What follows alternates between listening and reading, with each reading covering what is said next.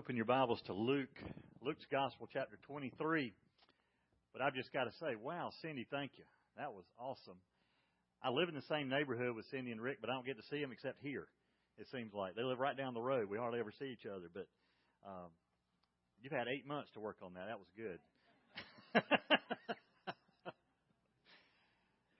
I've had eight months to work on this sermon, so y'all are in for trouble. We might be here a while. No, I'm just kidding. One of the things I've looked at this last off season and really the last couple of months, I, I remember as a young child, there, a preacher came to our church and preached this message called "The Seven Last Words of Christ from the Cross," and I, it's just been on my mind, so I've been studying that and studying what Jesus said from the cross. It's more than seven words, by the way.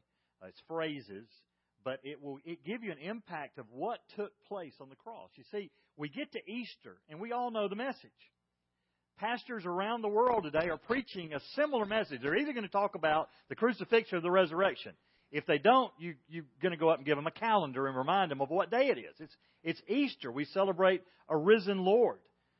But because the story's so familiar, I'm a little concerned that it's too commonplace, that we have gotten to the point where we've heard it all.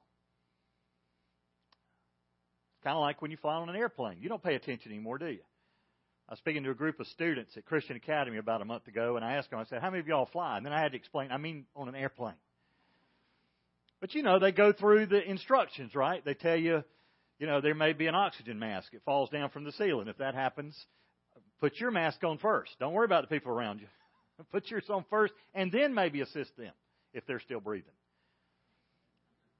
Your seat bottom may be used for a flotation device. I just think it'd be great if one of them would say, and sorry that it's wet from our last landing, you know. That would at least get my attention. I did fly one time from the East Coast to the West Coast, and it's on one of these cheaper airlines. I can't remember the name of it, but apparently they allow them to use humor. Uh, the the lady making the announcement said, uh, "In the back is my ex-husband and his new wife. will be serving you in the back." I thought, okay, you got my attention, you know. I wonder if she said something else I should have been listening to. So this morning, we're not going to be like sitting on an airplane hearing instructions that we just kind of our eyes roll back in the back of our head. I want you to really think about what Jesus experienced on the cross and listen to what he actually said. So let me set the context of this in Luke's Gospel, chapter 23, beginning in verse 33. When they came to the place called the skull, there they crucified him and the criminals, one on the right and the other on the left. But Jesus was saying, Father, forgive them, for they do not know what they're doing. So the first thing that Jesus says from the cross is, Father, forgive them. So my first question is, who is them? Well, it's at least those four guards that have just nailed him to a cross. How do we know there's four? Well, we believe there's four because they divided Jesus' garments. He would have had five garments. They divided his four garments and they came to the fifth garment, couldn't divide it. Why? Because it was a seamless tunic. So what did they do? They cast lots for it. So Jesus Christ is dying on the cross. They're gambling over his clothes. And here's what Jesus says Father, forgive them they don't know what they're doing. But I think it's more than that. I don't think it's just those four guards. I think he's even saying Pilate and Herod, who had the power of life or death over Jesus. Jesus is saying, Father, don't hold it against them. They don't really get what they are doing. In fact, Jesus had been arrested on Thursday night after the Last Supper. He went to the Garden of Gethsemane and he prayed this incredible prayer, apparently for hours in agony praying. Father, if there's any other way for this cup to pass me, if there's any other way, what's he saying? If there's any other way to save mankind and forgive their sins than for me to die on the cross, let's do it another way. But there was no other way. In fact, hundreds of years had pointed to this event that was about to take place. And so I think when he says, Father, forgive them, I think he's talking about Pilate and Herod, the people that ultimately had him put to death. They didn't want to kill him. Pilate tried his best to get out of it. He sent him over to Herod. They were mortal enemies. They didn't even like each other. But they became friends that day. In fact, in Luke's Gospel, same chapter, verse 12, it said Herod, Herod and Pilate became friends with one another that very day. For before they had been enemies with each other. Well, what did Herod do? Pilate sent Jesus to Herod. What did Herod do? He sent him back to Pilate. So then I think Pilate came up with, I'm not going to be able to get out of this. Somebody's going to be crucified. So let me offer them this thing that I do every year at the Passover. One of the things he did for the Jews was he offered them to release a prisoner to them. And I think I think Pilate went to the prison and said, "Give me the worst guy we got. What's his name? Barabbas. All right, let's give me Barabbas." So he st- stands up Barabbas, convicted criminal, deserves to die. Everybody knew that. But he stands Jesus and he says, "Which one do you want me to release to you?" And they call for Barabbas to be released. So Jesus is going to be crucified in the place of Barabbas, who should have done it you and I can identify with Barabbas because Jesus is going to die in our place. In fact, the word Barabbas means son of a father. We're all sons and daughters of a father.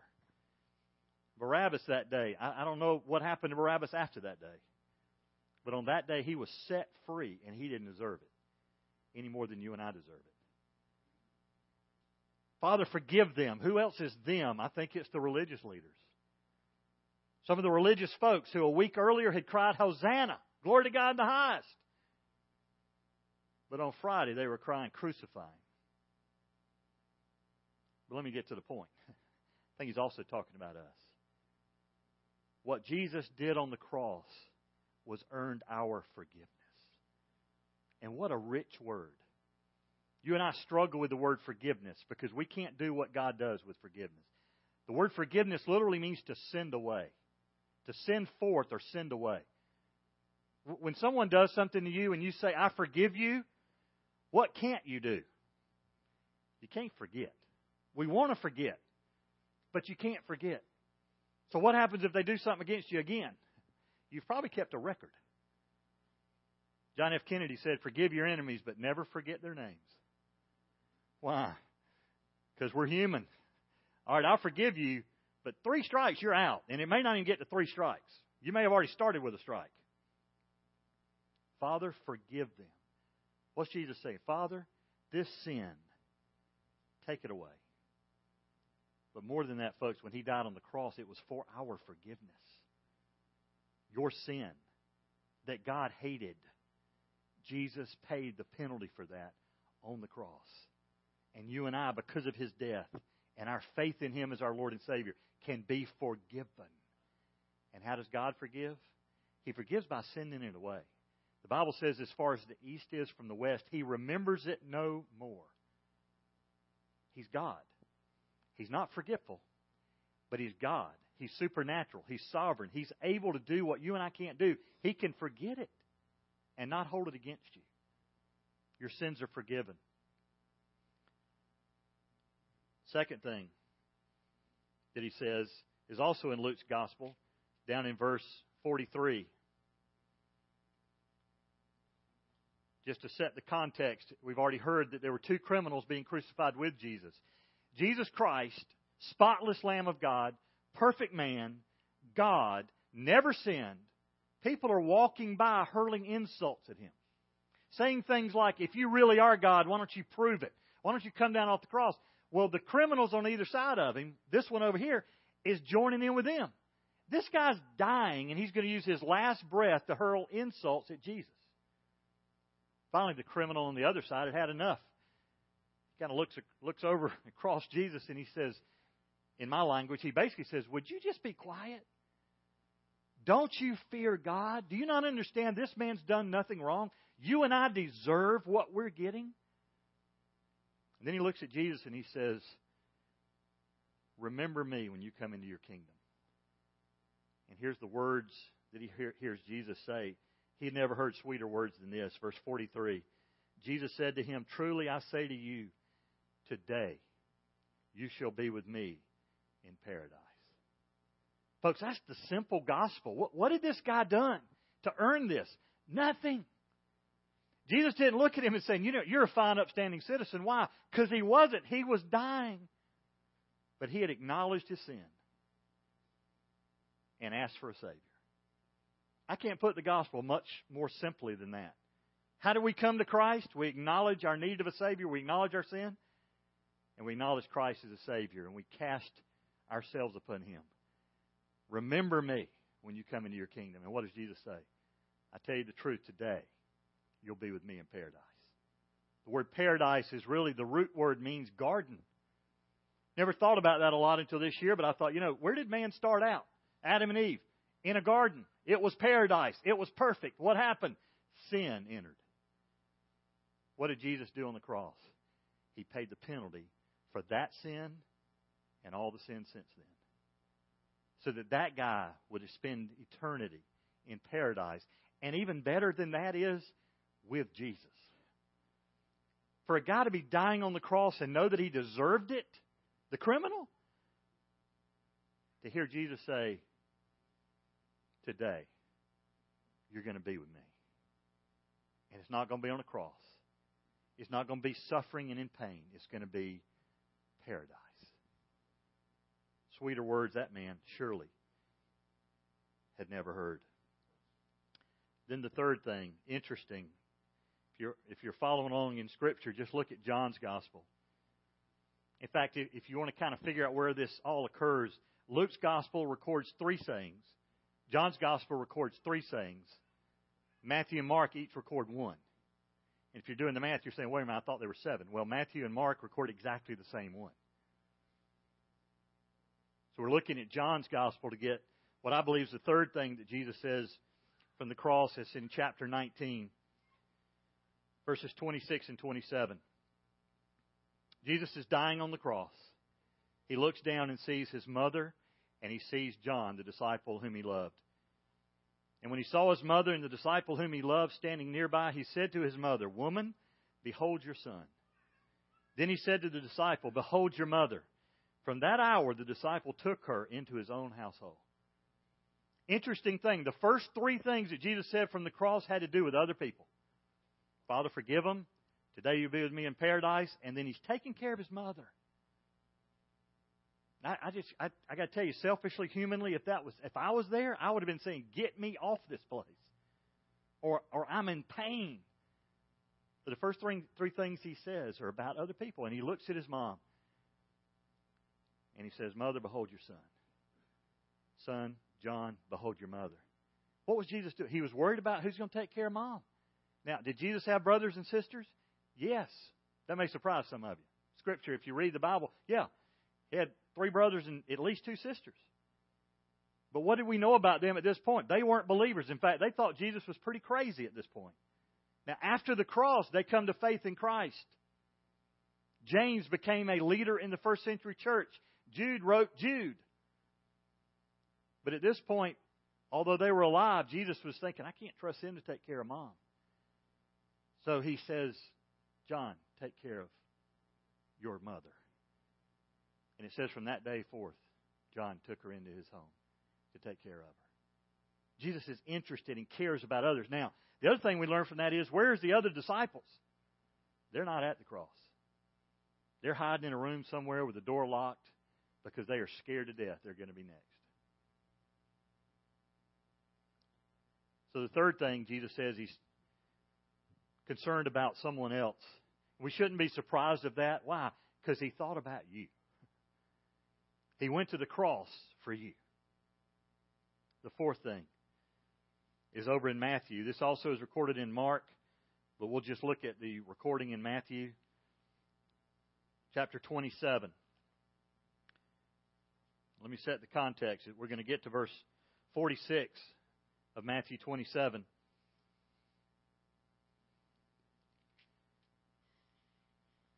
Let me start with verse 45. Now, from the sixth hour, darkness fell upon the, the land until the ninth hour. Okay? So, Jesus, we know from Matthew, Mark, and Luke's gospel, crucifixion began at about the third hour. They started counting at sunup around 6 o'clock in the morning. So, it was about 9 o'clock in the morning when they crucified Jesus. So he's been on the cross about three hours, and he said these three things, but before he says the fourth thing, it's about noon. What do we know about the sun normally at noon? It's right overhead. It's as bright as it can get. And what happens? It goes dark. Now, people have written books over how did the sun go dark? And everybody wants to explain it naturally. Best explanation I've ever heard that makes no sense, but best explanation I've ever heard is it was a solar eclipse. Y'all heard that one? When Jesus died on the cross, must have been, had to have been a solar eclipse. What a coincidence. Anybody know why it couldn't be a solar eclipse? Any scientists among us? Okay, it lasted for too long, but I got a better one than that. It was a full moon. It was the Passover. Passover always occurred at a full moon. Why can't the moon come between the sun and the earth when it's full? Because it's on the other side of the earth. So you got the sun, you got the earth, you got the moon. Go home today and get a basketball, a softball, and a golf ball. Teach your kids. I've, I've done that. Here's what happens. They're just like, can I have my balls back? We want to go play. Okay, so now, could it have been a solar eclipse? Here's what God would have had to do. God would have had to take his finger and take the moon and move it. Could he have done that? He could have. Did he do that? I don't know. All I know is this it got dark. Some people say it was a dust storm, and that occurs sometimes down in the desert, about 2,000 feet below, you know, further down the, the mountain from Jerusalem. And so, could the wind have blown the dust up? It could have. Or could God have just said, the same way He did in Genesis, let there be light? Maybe He just said, let there be darkness. The night Jesus was born, it says the angels appeared to the shepherd on the hillside, and the glory of God lit up the sky. Well, now the opposite's happening. Jesus Christ is being put to death on the cross in our place, and the lights go out. And I don't think I've, I've thought a lot about that until this year, but how dark is it when it gets dark when it's not like modern day, where, you know, they don't have like these things that lights automatically come on when it gets dark. There may have been a little fire at the foot of the cross where the soldiers were warming up their lunch. I, I don't know. But, folks, I bet it got dark. And it was dark for about three hours. And in the middle of that darkness, Jesus says the fourth thing that he's going to say from the cross. And here's what he says about the ninth hour. So it's been dark three hours. Jesus cried out with a loud voice, saying, Eli, Eli, lama sabachthani. Does anybody know what that means? Well, if you got your Bibles open, it tells you right after that. That's Aramaic for, My God, my God, why have you forsaken me? And there's a lot of people that struggle with that whole concept of how could God forsake Jesus on the cross? And did he forsake Jesus on the cross? Folks, I think this is the most painful thing Jesus experienced on the cross. I don't read him saying, ouch. He had been beaten. He had had soldiers put a blindfold on him and punch him and say, Why don't you prophesy who it was that just hit you? According to Isaiah 50, they pulled his beard. They placed a robe on his back, a stick in his hand for a scepter, and then a crown. But it wasn't the crown you'd want. It was a crown of thorns, three inch long thorns pressed down onto his scalp. And I never hear him say, ouch. But here's what hurt him the most. In that moment, been on the cross now for about six hours in agony. Folks, one of the things that was agonizing about the cross is your arms are stretched out. Jesus had been beaten, and he would have to push up just to take a breath. In fact, that was really kind of the way death occurred on the cross most of the time. It was asphyxiation.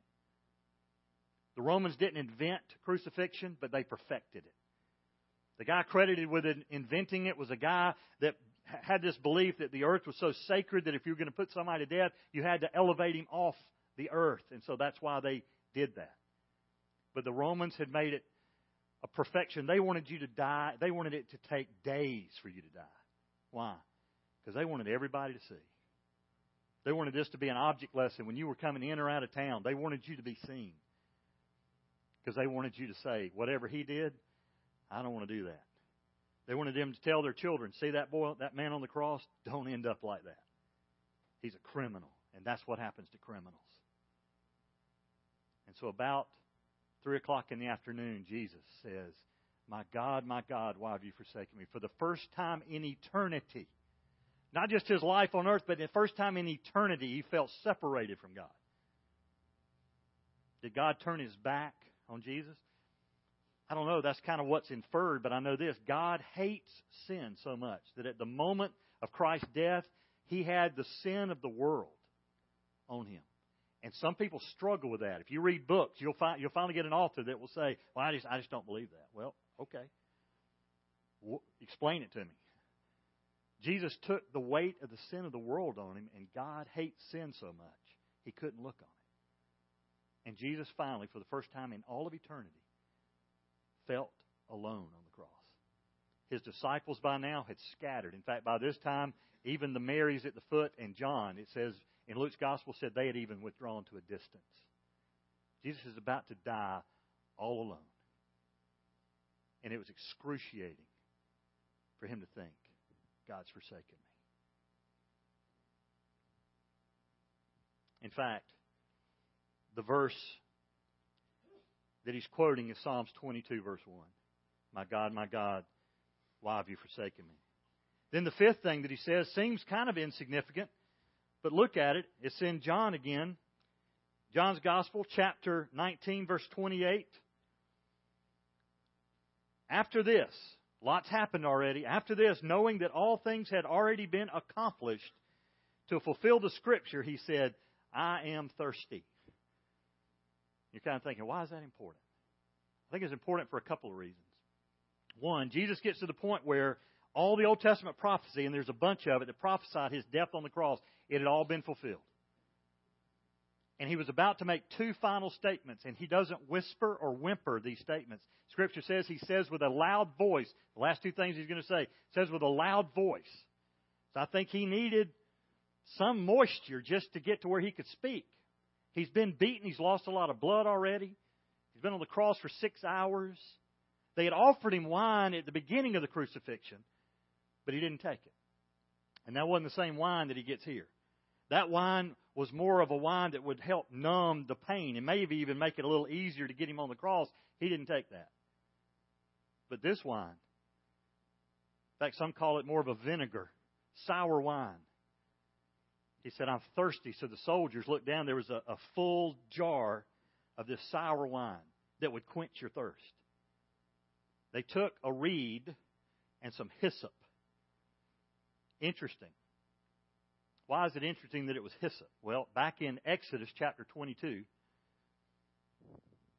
when the death angel came, the children of God in the in the wilderness or in the in Egypt were told to do this. They said, Take a bunch of hyssop and dip it in the blood of the lamb that is in the basin, and touch the lintel and the two doorposts with the blood that is in the basin.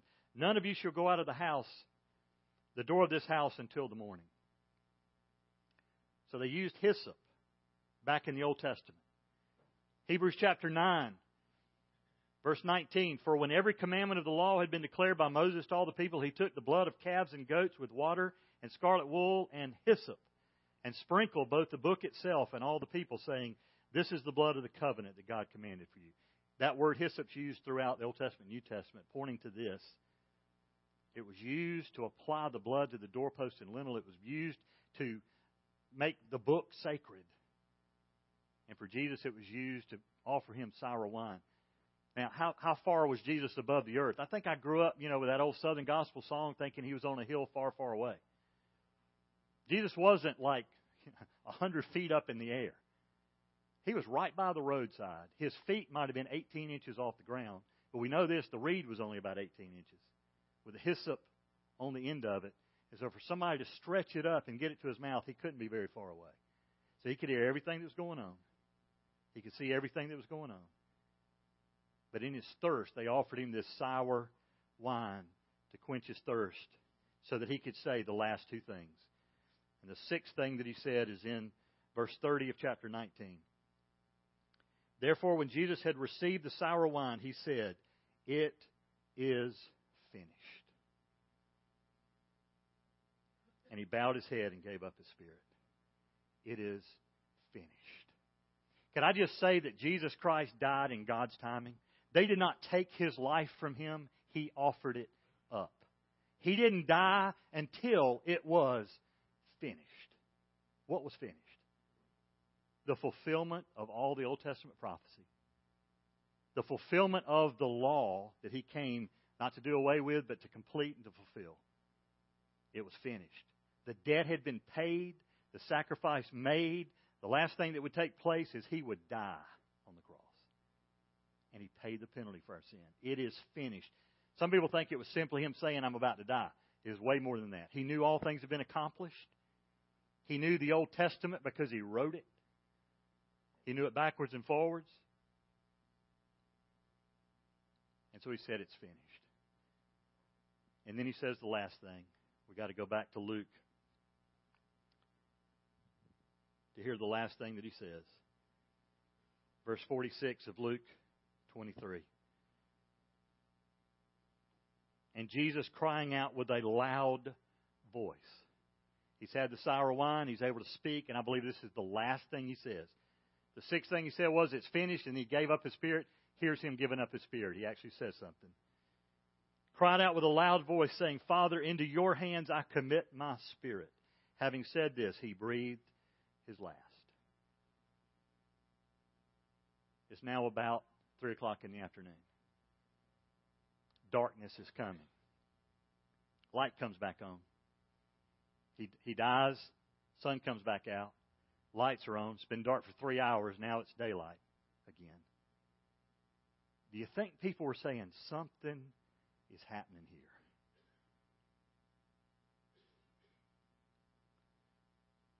Normally, the Romans like to leave you on the cross for days to suffer.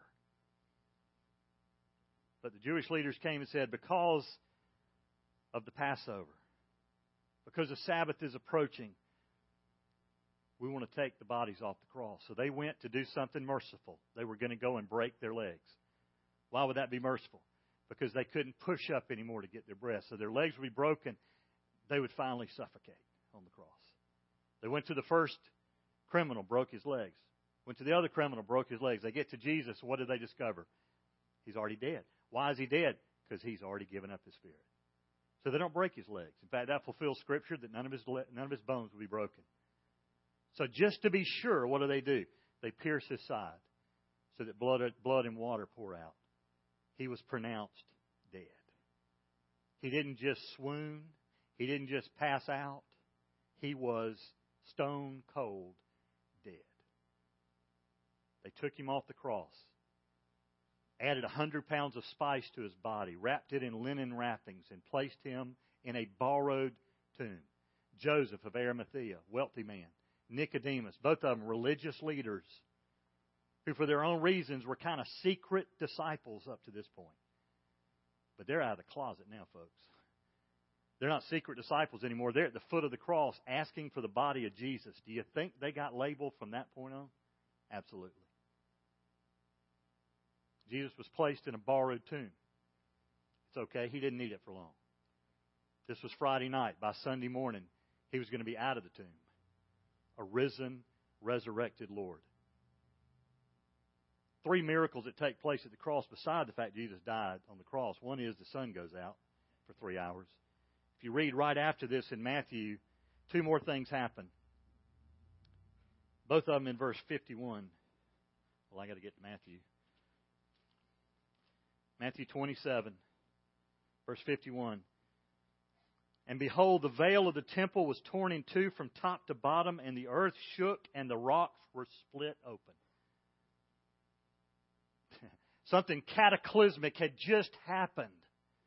And it wasn't the earthquake, it was the Son of God had died on the cross. Two significant things happened. The veil in the temple. Scholars tell us this was a four inch thick tapestry that if you'd put a wild horse on each corner, they couldn't have pulled it apart. What did it do? It separated man from God.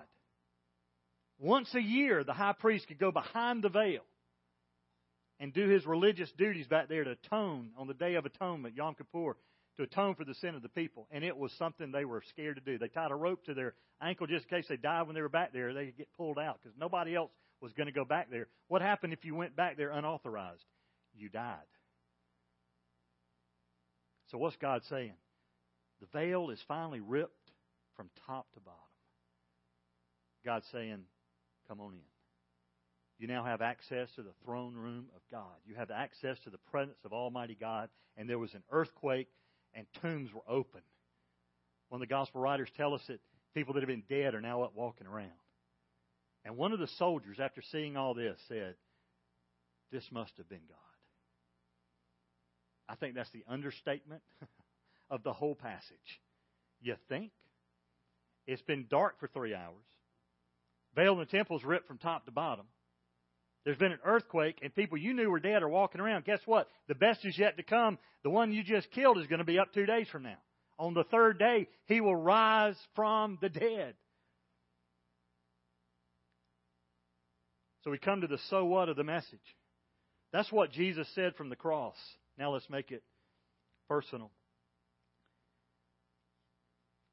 What difference has it made in your life? Well, if you don't hear me say anything else, hear me say this. The fact that Jesus Christ died on the cross offers you forgiveness and it offers you life. It's not universal in the sense that it just blankets everybody. You've got to come to the foot of the cross and ask Jesus Christ to be your Lord and Savior. You've got to do what the criminal on the cross did. You've got to say this I know I'm a sinner, and I'm asking you to be my Savior. Have you done that? If you have, today's a celebration, folks. I, t- I shared this at the sunrise service. I don't see a lot of celebrating in the first century right after Jesus died. There were words like fear and trembling, and she cried, and all these things. And they were astonished. In fact, Thomas, what did he say? I'm not going to believe it until I can touch him. And he said it wasn't until eight days later that he got to see Jesus and finally believe. Folks, you and I have the perspective of history to look back and recognize Jesus Christ is alive. And you know it if you trusted Him as your Lord and Savior. And if you never have, today should be the day of your salvation. Let's pray together. Bow your heads with me. Father, thank you for the truth of the cross. God, they can't explain it away. The soldiers went to the religious leaders and said, Hey, he's not here anymore. And they said, Well, let's tell a lie. Tell the tell everybody that the disciples came and stole his body. Listen, the disciples were scared to death. They weren't going anywhere near that tomb. It took the women to go find out that he was had risen from the dead, and when they told the men, they didn't believe. They had to go see it for themselves. And even then, they were still astonished and didn't quite put it all together. Here's what we celebrate today, folks. We have a risen Savior. And as I place my faith in that Savior, I can be forgiven. So I invite you today. You can do it right where you're sitting and just say, Oh, Jesus, I trust you today as my Lord and Savior. I acknowledge that I'm a sinner. And I understand that Jesus Christ died on the cross for me. Would you please forgive me? Come into my life, be my Savior.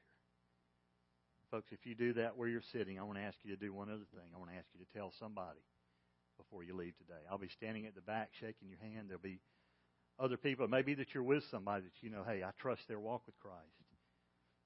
Just tell them, hey, I just asked Christ to be my Savior. Thank you. Thank you, God. Oh, what a Savior. In Jesus' name.